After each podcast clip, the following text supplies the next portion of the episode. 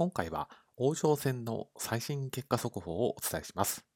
昨日トップを走る長崎王座と羽生善治九段の対戦がありましたので、その内容を反映しています。まず、はじめに藤井聡太二冠の王将戦の挑戦者決定リーグの現状ですけれども、このようになっています。3連敗のスタートの後、2連勝で巻き返し、残るは最終局という状況になっています。最終局は11月20日に行われます。では、挑戦者争いについてこちらでまとめています。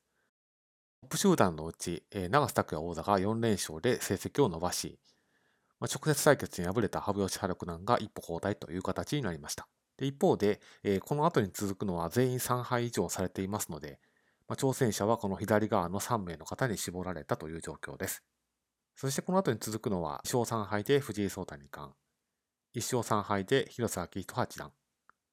1勝5敗で佐藤天彦九段、そして0勝3敗で木村和樹九段というふうになっています。で、この後、豊島二冠と羽生善治九段のカードがあり、え同じく豊島二冠と、え長瀬拓也王座のカードもあります。そして王将戦では挑戦者の決定方式に関して独自のルールがあって、同じ成績で並んだ場合、上位2名によるプレーオフ制度があります。つまり可能性としてはこの左側の3名の方が5勝1敗で並ぶ可能性があるんですけれども、まその場合、自動的に東島佐伯二冠と羽生善治九段の対戦ということになって、リーグ順位が5位になっている長崎王座は自動的に挑戦者争いから外れるといったような仕組みになっています。ですので、リーグ順位の悪い長瀬拓也王座としては、まあ、豊島正幸二冠との対戦に勝たないと、まあ、自力で挑戦者になることはできないということになっています。同じく残留争いですけれども、豊島正幸二冠と長瀬拓也王座の残留はすでに確定をしています。